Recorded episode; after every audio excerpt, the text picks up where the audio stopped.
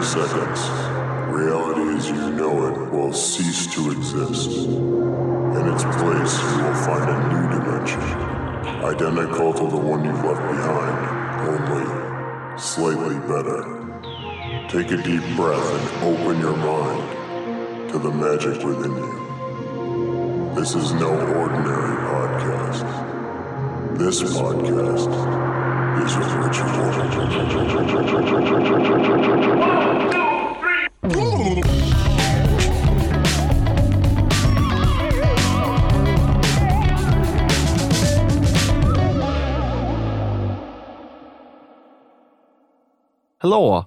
välkommen and welcome to Den här podden är en ritual, a special series of This Podcast is a Ritual, all about Sweden and a wizard's journey through that magical Nordic land.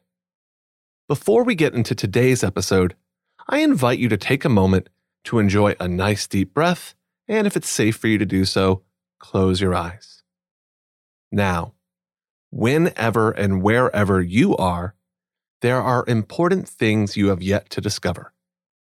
These could be books that will blow your mind, friends or romantic partners who will become essential to your life, buildings you'll one day call home, and so much more. And these things, whether you're aware of them or not, already exist. Right now, in this moment, that book is sitting on a shelf. Your future best friend is buying groceries, and your next apartment is occupied by a family who won't move out until September 2025. In the normal course of existence, we only appreciate the existence of these things after we stumble into them. But this podcast is a ritual. I'm a wizard, and we're here to think about existence in unusual ways.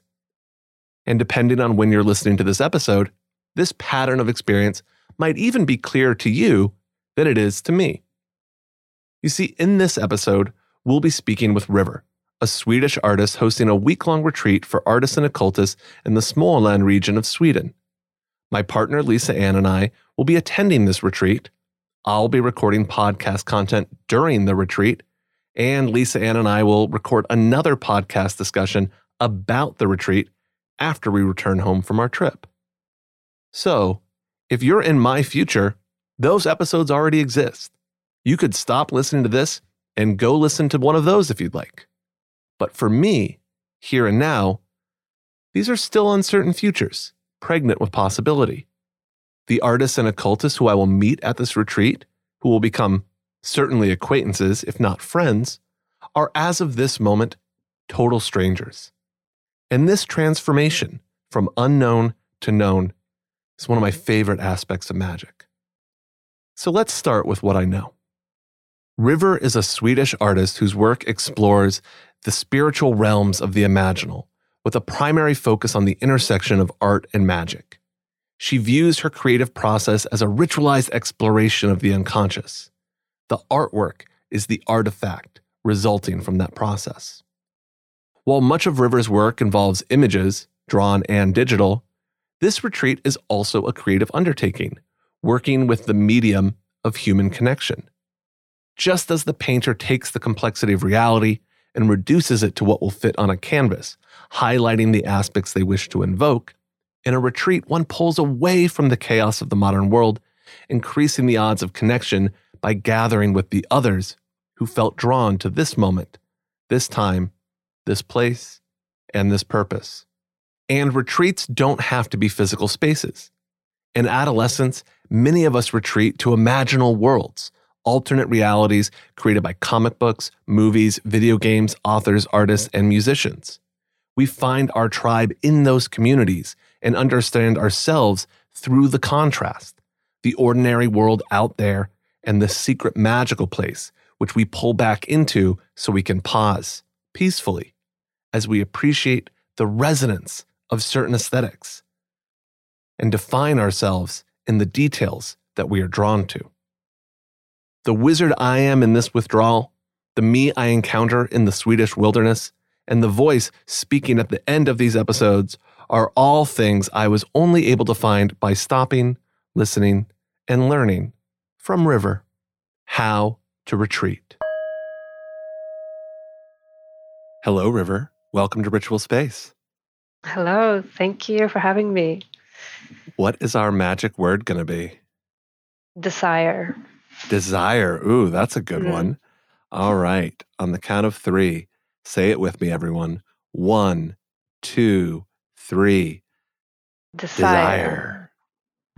Why desire? Um, I was going to go with something else first. Mm. Um, that was kind of um, but the river changed more, course. Yes, exactly. You have to just learn to flow. Uh, mm-hmm. Uh, and um, I was going to go with with uh, intuition first because I was like, that's very magical. But mm-hmm. then I just felt like, ah, but it's a little. I'm not really feeling that. Like, what's behind the intuition? And I just felt like no desire is more heartfelt for me right now. I think that is very intuitive of you to course correct like that. And I think one of the things that is most challenging and kind of unexpected when you get into magic is figuring out your desires. If you're going to do a ritual and try and change reality in some way, you have to think about what you want. And that becomes so much trickier than I think it seems on the surface. Yeah, it really does.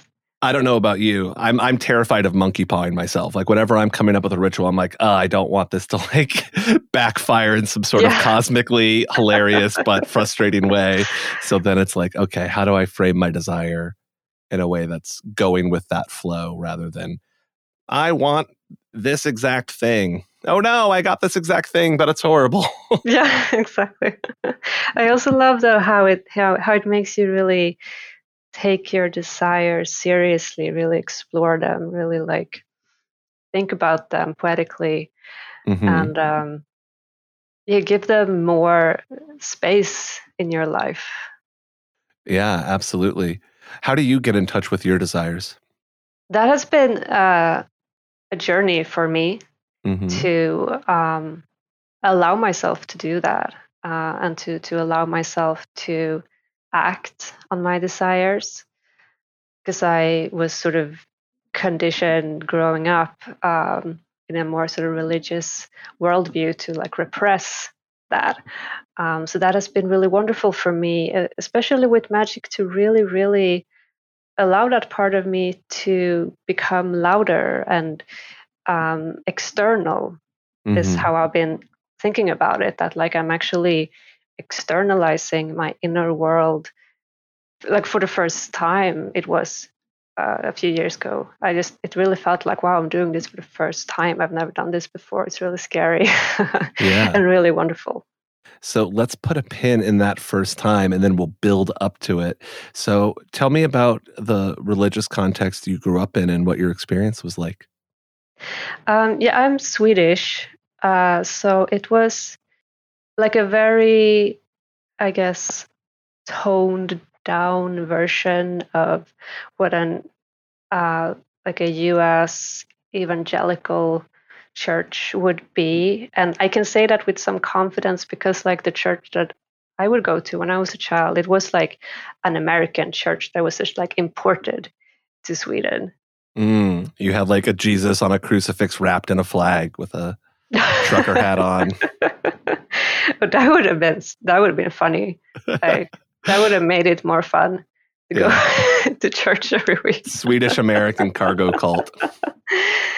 Uh, but so yeah, it was just like a kind of more toned down version, but but mm-hmm. kind of similar.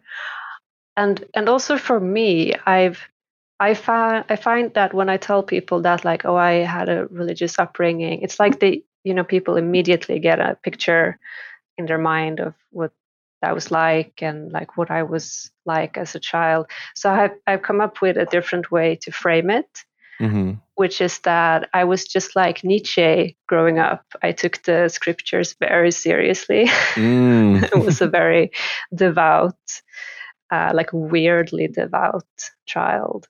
It was like calling out the hypocrisy of the church when I was, I don't know, nine years old. Oh wow! yeah so you were you were you were in it. You're like, I'm taking everything seriously and immediately seeing the disconnect between what I'm learning and the adults who claim they're taking yes. it seriously but aren't. Exactly. and lo, a child shall lead us.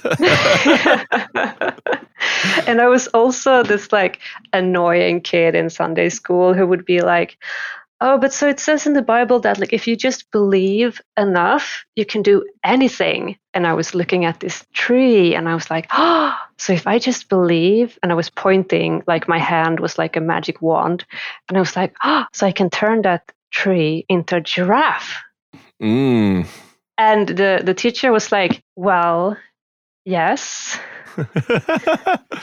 and then when it doesn't work, it's of course like I'm the problem. Mm you know, because I didn't believe enough. That's wild that your teacher was like, yes, if you yeah, believe right? correctly, that is how Christianity works, that you can turn trees into giraffes instead of being like, no, that's not God's will, dum dum.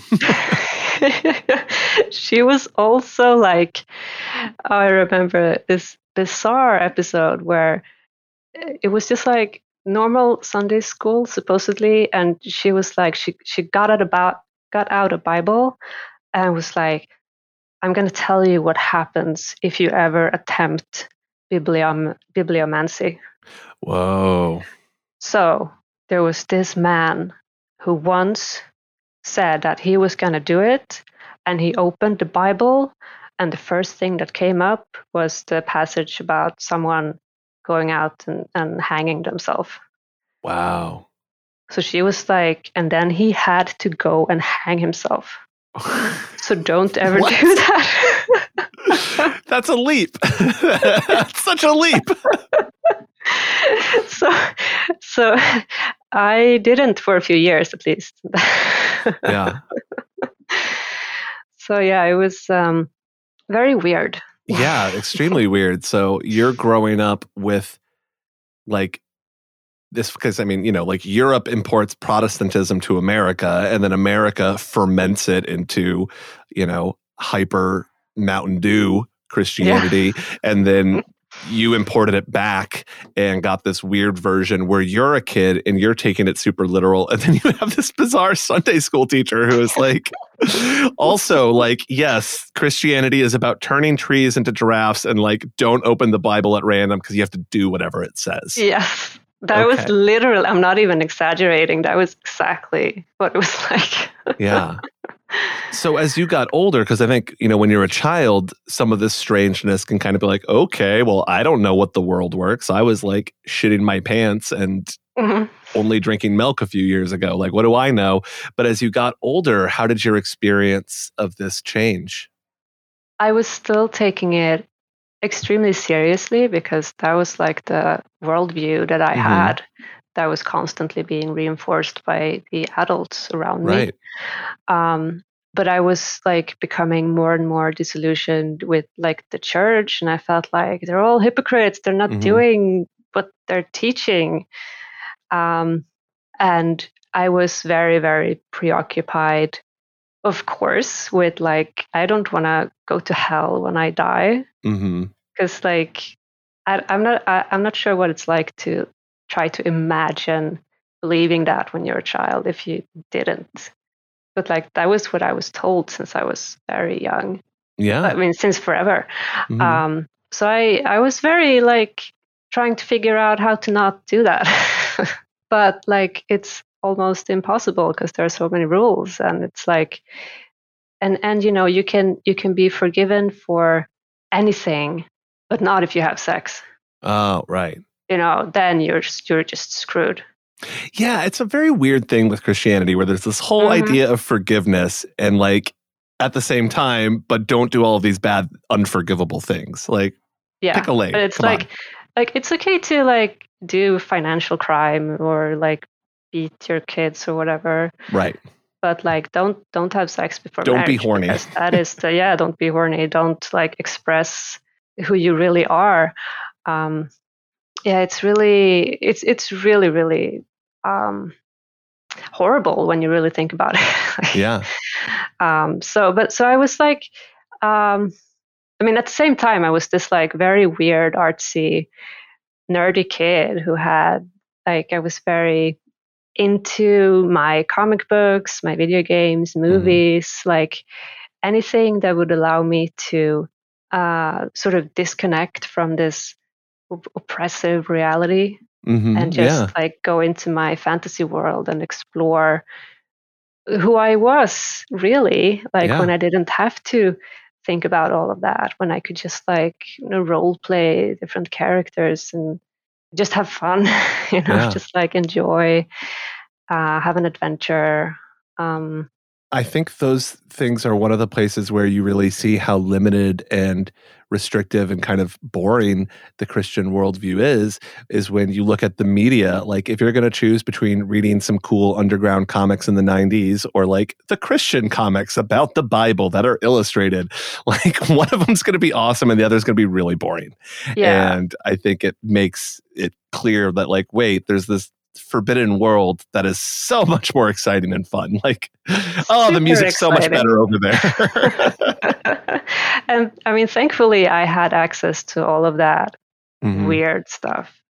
I'm really, that was like the best, one of the best things about my childhood that while I, I had to go to church every week, but I also had access to these like really pulpy adult comics and mm-hmm. weird movies and like video games and whatever. So I like I had access to so many different worlds.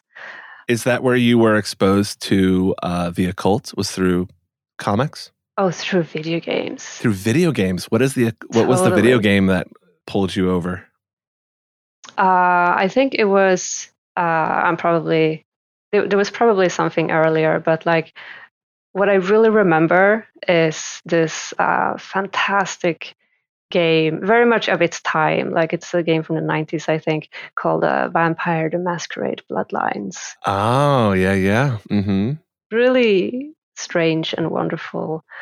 And I remember you could be like a thaumaturge and you could like, you would explore all these like occult settings. Mm-hmm. I mean, it was just like, it's, it's really, really. Um, was that one of those kind of like point and click games that you kind of navigate through and are getting clues and diving deeper into the world? Uh, oh no, this was a sort of action RPG. Ah, okay. But I'm so glad you mentioned point and click because now I remember the game that really won me over, and that was uh, it was called the the longest journey. Ooh, I don't even know that one. It was about um, like you played as a young woman who was living in like it was kind of like our world, but a bit sort of sci-fi ish. Mm-hmm. So she was like kind of living in New York or something. Um, and then suddenly this like portal opens up to the parallel world, which is filled with magic, and she gets Love pulled it. into there. And it was it was really wonderful. Um, and I played that game when I was like way too young to understand the references and stuff because mm-hmm. I, I remember there was like one one section where you have to like um or like you're talking to your friend and she's talking about how like her girlfriend put her in the dungeon in their basement and i was mm. like i don't understand what that means but yeah. they seem they seem happy when they're talking about it oh that's so funny yeah i think when we're children like someone told me once and i don't i don't know if this is true but that the reason that quote unquote music sounds better on vinyl is because there's these high pitch frequencies and low pitch frequencies that our ear can't really hear but they affect the way the other sounds sound and when they digitize music they just chop them off at this high point and this low point and so you lose Ooh. those and i always felt like as a kid if there was a cartoon that was meant for kids and kind of dumbed down, it was boring. It just felt right. lame and I didn't yeah. like it. If there was something weird like Animaniacs that had a bunch of Ross Perot jokes that I didn't get, mm-hmm. I was aware that I didn't get it and I like wanted to know more about this. It was exciting. Exactly. Like there's themes and there's references, like what's going on here. Exactly. And like I remember these like comics um, I think in the US they're called like eerie or something like that. Uh, they were called just like plain horror, but in Swedish, mm, mm-hmm. it was like skräck. Yeah. Um, and like they were terrifying, and I didn't really understand what was going on, but it was so exciting because like they were super realistically drawn and. Uh, so yeah, like when you're a kid, you really want that stuff that is a bit mysterious and a bit out of your reach. Mm-hmm. Yeah. Yeah, I I was you know uh, uh, in my late teens getting stoned and reading like image comics like uh, Grant Morrison stuff and Alan mm-hmm. Moore and the Sandman and all of that, and just being like, oh my God, this is amazing. yes. Like, and those comics are so referential. So it's this whole world that you're getting drawn into where it's like mythology and comics history and all of these ideas are swirling together. Mm. Let's go ahead and pull out that pin we put in earlier. So tell us about this moment when you kind of uh, left the old world behind and stepped through the portal into the magic world. Well, it's going to be like a recreated memory. Okay, that's fine. Um, I'm a hypnotist. I love recreating memories. Because, like, I'm, I'm sort of just like Frankensteining together different moments into mm-hmm. one and just like whatever comes to mind. Um, That's called storytelling. It's yes. um, so I'm sort of I'm picturing myself um, in this little nook that I had and I still have that I had like completely decorated with everything that felt like magical, mystical, cool, weird, cult, that whole like satanic, like mm-hmm. total total environment thing. Um, and I was very much on purpose bringing in a lot of things that I would have loved as a teenager. So, like, I had a lot of sort of pop culture things that were things that I was really into when I was younger, but I like I couldn't afford or I wasn't allowed to buy or like for different reasons didn't have access to. And so I'm like in this room where time is like coming a bit bendable and and um doing like sigil magic for the first time. Mm-hmm. And the way that I used to do it and sometimes still do it is like very sort of focused on the imagination. Mm-hmm. Um, it's not the, it wasn't the sort of uh, fluids and masturbation and all of that. It was just more of a art focused active imagination. The classy way. The, it was i mean I, I like to do it the more sort of hands-on way too yeah uh, but that came later but yeah i was i was i was um, in that room and i'm completely immersed in in this ritual that i'm creating for myself and i just feel like i love this so much. Doing this just feels like it, it all just comes together like mm-hmm. um, and i'm trying to describe a feeling right now. It's kind of but you know it was really like allowing my inner world to spill out onto a tiny piece of paper you know with the sigil and i think that's why i was doing it in a sort of like at first it was very much just using my imagination very spiritual. And then as I got more and more used to doing it and, and started to feel more and more secure in like externalizing my desires and my inner world, my magic became this more sort of a mix of uh, more physical aspects of the ritual and and the the more sort of active imagination part. Um, but yeah, I remember that very clearly. Well, I think what resonates with me in that is if you think about you sitting there at this period of your life where you're doing this ritual and you're surrounded by all these images and objects and kind of totems that mm. meant so much to you as a teenager, in some way that magic is empowering those objects. And so it makes sense if you look at time from a uh, an orthodox perspective that when you were younger and you saw these images and objects and totems you were like there's something here there's something yes. resonant it's because they were charged by that future you yes. and i think the imagination is such an important part of magic i think often it gets dismissed because we have uh, a hyper mediated world that says magic is supposed to be supernatural, shooting fireballs, doing all of these mm. things that are impossible. And then we create that standard, but we don't acknowledge that the idea of shooting fireballs and the magic that we're talking about is impossible came from the imagination. So it, it shares a common source. Exactly. Yeah, for me, magic is all about the unconscious and the imaginal. That that's um, that's sort of how I think about magic. Is that I am um, allowing my unconscious to like for example if i'm doing sigils or something it's like i'm giving this sigil to my unconscious mm-hmm. so that mm-hmm. my unconscious and my imagination can sort of take that and reach out into whatever is beyond me mm-hmm. and like make things happen. yeah, that was um, that was the interpretation that first resonated with me, where I was like, oh, okay, there's this psychological model where I've basically slipped a note to my unconscious and said, hey, I'm trying to meet this kind of person or do this kind of thing, and it's sort of steering me. And then I think the moments where something that happens that's even more mind blowing are just what makes it so fun. I don't rest mm-hmm. my metaphysics on that. I prefer to rest my metaphysics on the psychology, but it's really fun when it breaks and I'm like, whoa, that's uh that doesn't fit the model. Okay, well that's let's keep going. So what happened after this um this sort of ritual moment and uh moving to your more magical reality and letting out this inner experience that was so repressed during your childhood? Uh, well, then I had to do like a whole lot of therapy. Yeah. like I, then, you know, I had to do the work because mm-hmm. now I've opened the doors. Like now I've I've set it in motion, and you know, I think that's that's like magic works when you dream about it and then you do something about it.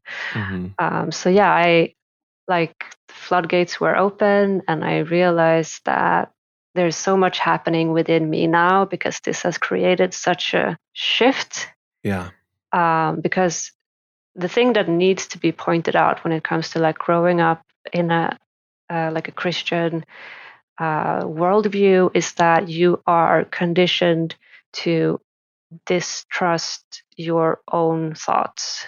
Mm, like mm-hmm. you, you are not even, at least in a lot of evangelical settings, like even thinking something that doubts is a sin. Right. So you are constantly being taught to police your own thoughts. Mm-hmm.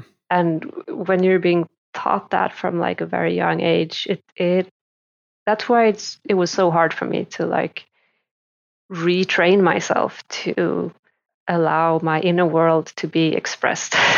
right. Yeah because it's like it's like the difference between you were trying to maintain the boundary and keep that inner world out because if something spills over that's naughty oh you're going to get in trouble and instead yeah. saying oh i can actually go outside of the fence and go explore and see what's out here and accept all of it as valid and not um, trying to police it like you said so well mm.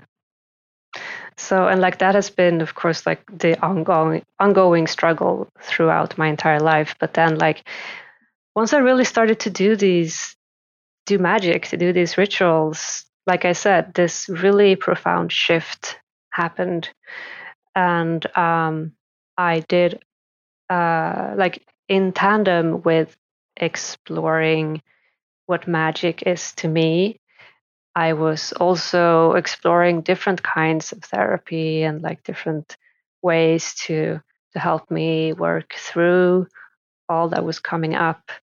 Um, so I like started with the sort of typical talk therapy, mm-hmm. I think mm-hmm. it's referred to, and then I did some uh, hypnotherapy, which was That's really fascinating. that was super fascinating. Mm-hmm. And then I went from hypnotherapy to psychoanalysis, which mm. was a, a really wonderful sort of like for me, the way it happened for me, it was a really wonderful segue into that because doing the the hypnotherapy and and the kind of hypnotherapy that I did was very weird. I don't know if it's the typical way to do it, but it was very sort of uh, uh, magical in a way. And doing that for like five sessions and then going into psychoanalysis, I had an experience of my unconscious as being very active, as having agency, as like being able to move through me and mm-hmm. in my life.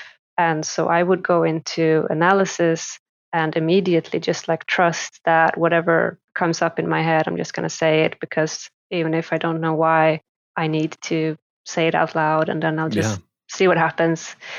Um, yeah, people do not realize how much they consciously filter. And as a hypnotherapist, I see this all the time where mm. I'll be asking somebody, you know, unconscious for a symbol or a clue, and they'll be like, well, I don't know. I'm not getting anything. I'm like, well, what's coming up? They're like, well, I keep seeing this like blanket that my grandparents had on their bed when I was a kid, but like, that's not the right answer. And I'm like, that is definitely the right answer. Let's explore that. That is a gift from your unconscious. Don't look a gift horse in the mouth. Let's see what that's going to show us. And then it immediately opens up a vein of memories and we're like off to the races. And it's so funny how often people are like, I don't know. I got this insanely cool specific thing, but like, that can't be right because they are trying mm-hmm. to fit it into the conscious paradigm where it's not meant to go.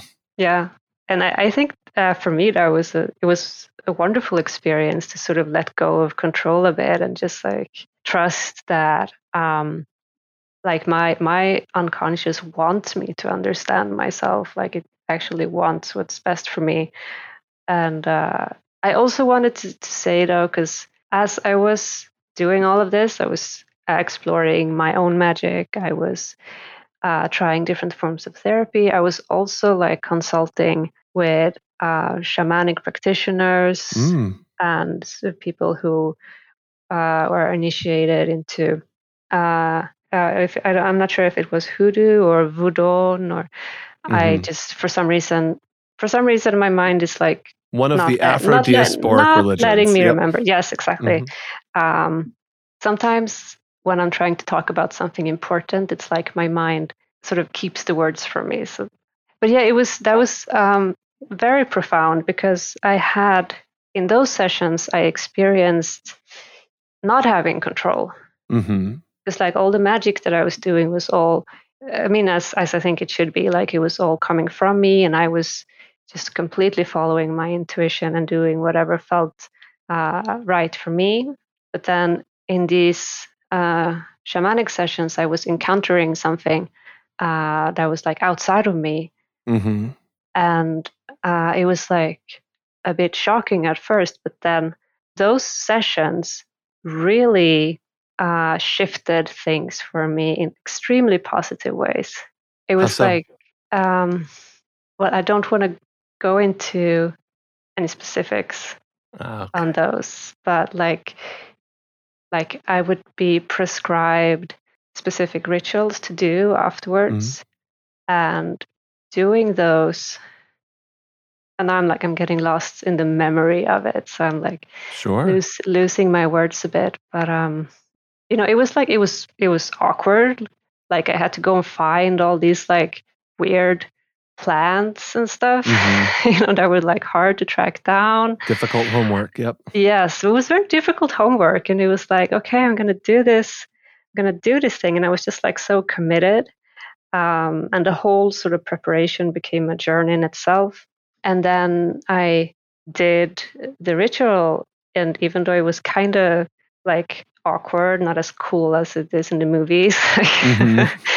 but like i did it and I think the sort of letting go of control, um, the sort of the physicality of it, the fact that my body was involved, uh, it wasn't just in my head, you know.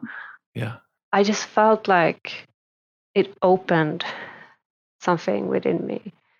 Uh, and the reason why I committed to these rituals was that during these sessions, I felt deep down that I resonate with this. Mm-hmm. Like I don't understand it, but I really, really resonate. So I'm just going to do it and see what happens. Absolutely. And I think that idea of understanding is often so misleading because, you know, it's like you give people three colored balls and you're like, pick one. And then they'll pick it. And then you can ask them, why did you pick that one and not the two other? And they'll give you a rationale. But the rationale is a fabrication the conscious mm. mind just spins stories to justify what the unconscious is doing. Uh, it's like, you know, the consciousness thinks it's driving the car, but it's not. And it's just coming up with stories of like, ah, I, I decided to take a left here when no, it took a left. You're just trying to figure out where mm-hmm. we're going. And so, yeah, I think what you're saying is really interesting because I think a lot of people start with magic because it's that idea of control Um, mm-hmm. I call it cheat code magic sometimes, where it's like, I'm going to make this sigil and then I'm going to get a better job or a hotter partner or this or that. And this idea that we can kind of control the universe and exert this power over it.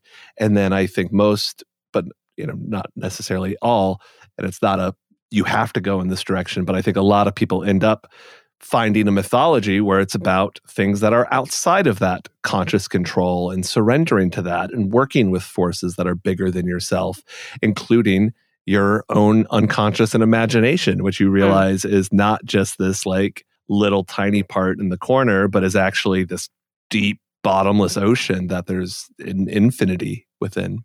Right. Exactly. Yeah, I completely resonate with that. Yeah. So, with these themes of art, the occult, and uh, psychoanalysis, and more, um, you are putting on a retreat in Sweden that uh, my partner and I will be attending in just a few months. Uh, tell us a little bit more about how uh, this came about and your vision for it. It, it was really funny how you framed that, saying that, talking about art, uh, art magic, psychoanalysis, and the occult, because uh, that was literally how it all started. I went to a conference that's called um, Psych Art Cult, mm-hmm. which is about art, occult, and psychoanalysis. And uh, I was in Copenhagen, and being there was like uh, for me, it was the first time that I had actually sort of been in the same place with a bunch of other weirdos who were also into like similar-ish things that I was into, and we could like mm-hmm. have interesting discussions about like what does magic even mean, um, and we could talk about movies, we could talk about, I mean, just all kinds of things, and it was so nourishing, and it was like for me this feeling of like because I mean the way that I grew up, I was like mm. the outcast. Uh, like no matter where I went, I was right. like too weird for the weirdos. I was too uh, devout for the church group. you know, it was like I didn't fit in anywhere. Um, so it was really profound to me to just feel like, wow, I just this is what it's supposed to feel like when you're in like in community and it's good.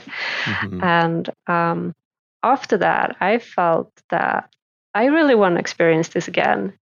And I don't want to just passively wait around for someone else to organize something. Like, mm-hmm. why don't I just do it myself? And, um, you know, that, that idea kept popping up and every time it did, it just felt like, yeah, I should do this. Yeah. This this feels good. This feels right. And um, so I did. Like I just went for it. I decided that I'm gonna host, organize, put together a small gathering, kind of like a retreat, kind of like a salon. Mm-hmm.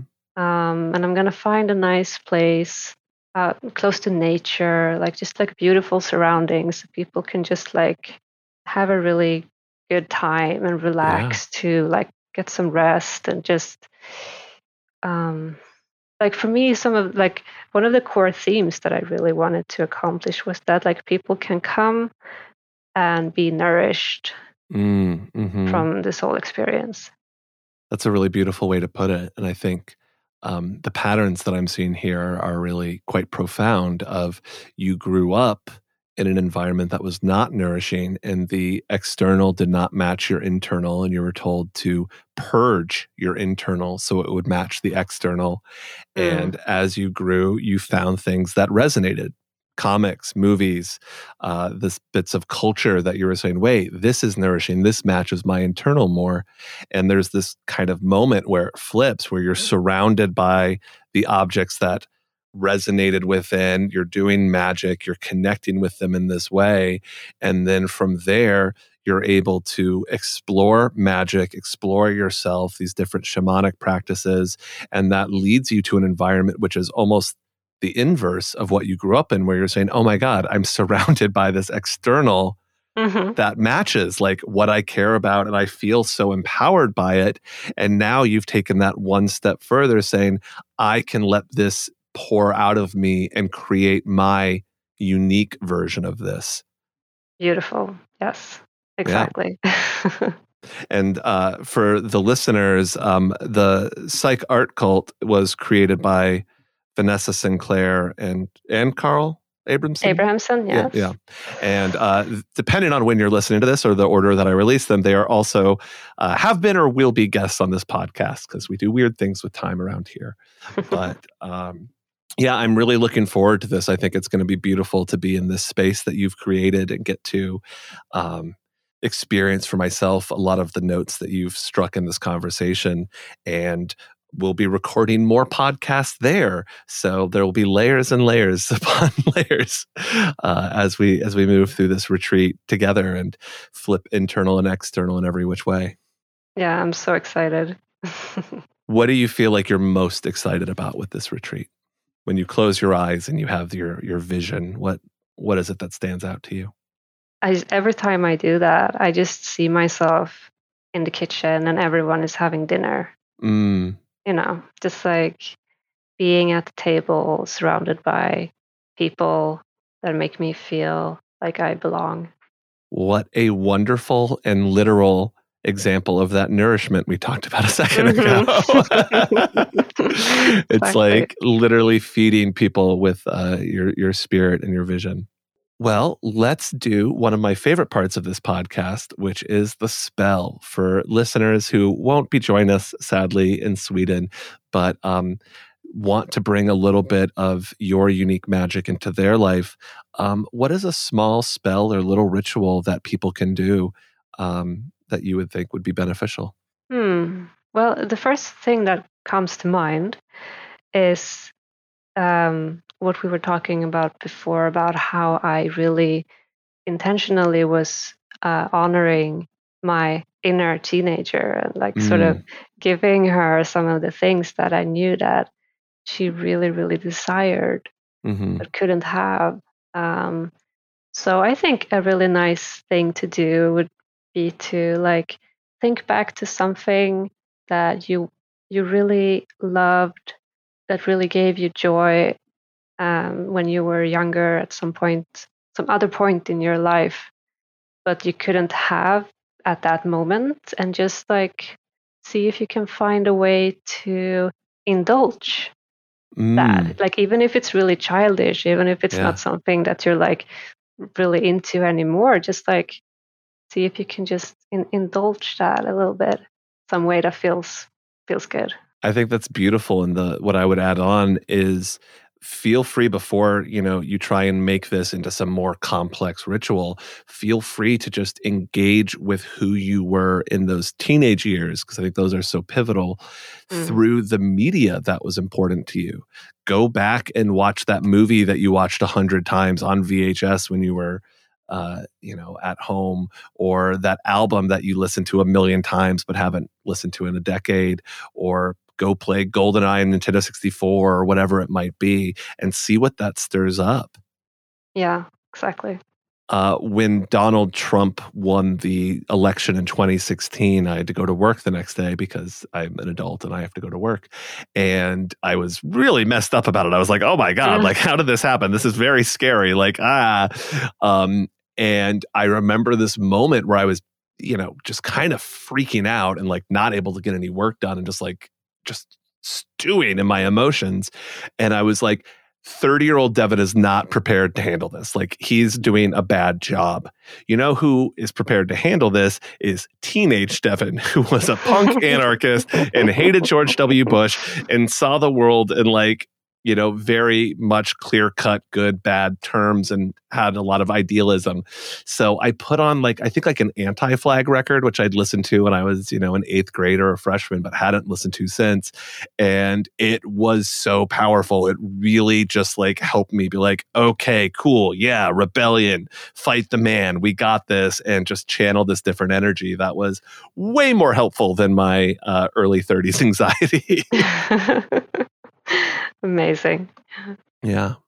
Well, this has been uh, such a wonderful conversation, River, and I'm looking forward to uh, quite a few more to come. So thank you so much for your time today. Oh, thank you so much. Yeah, this was wonderful.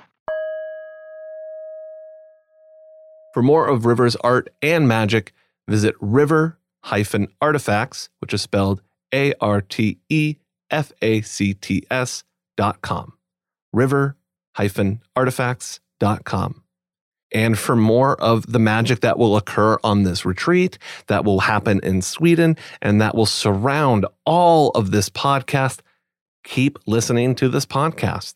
We're moving through time, having experiences, and turning them into something that you can use to retreat from your regular world and find the magic that you have within you.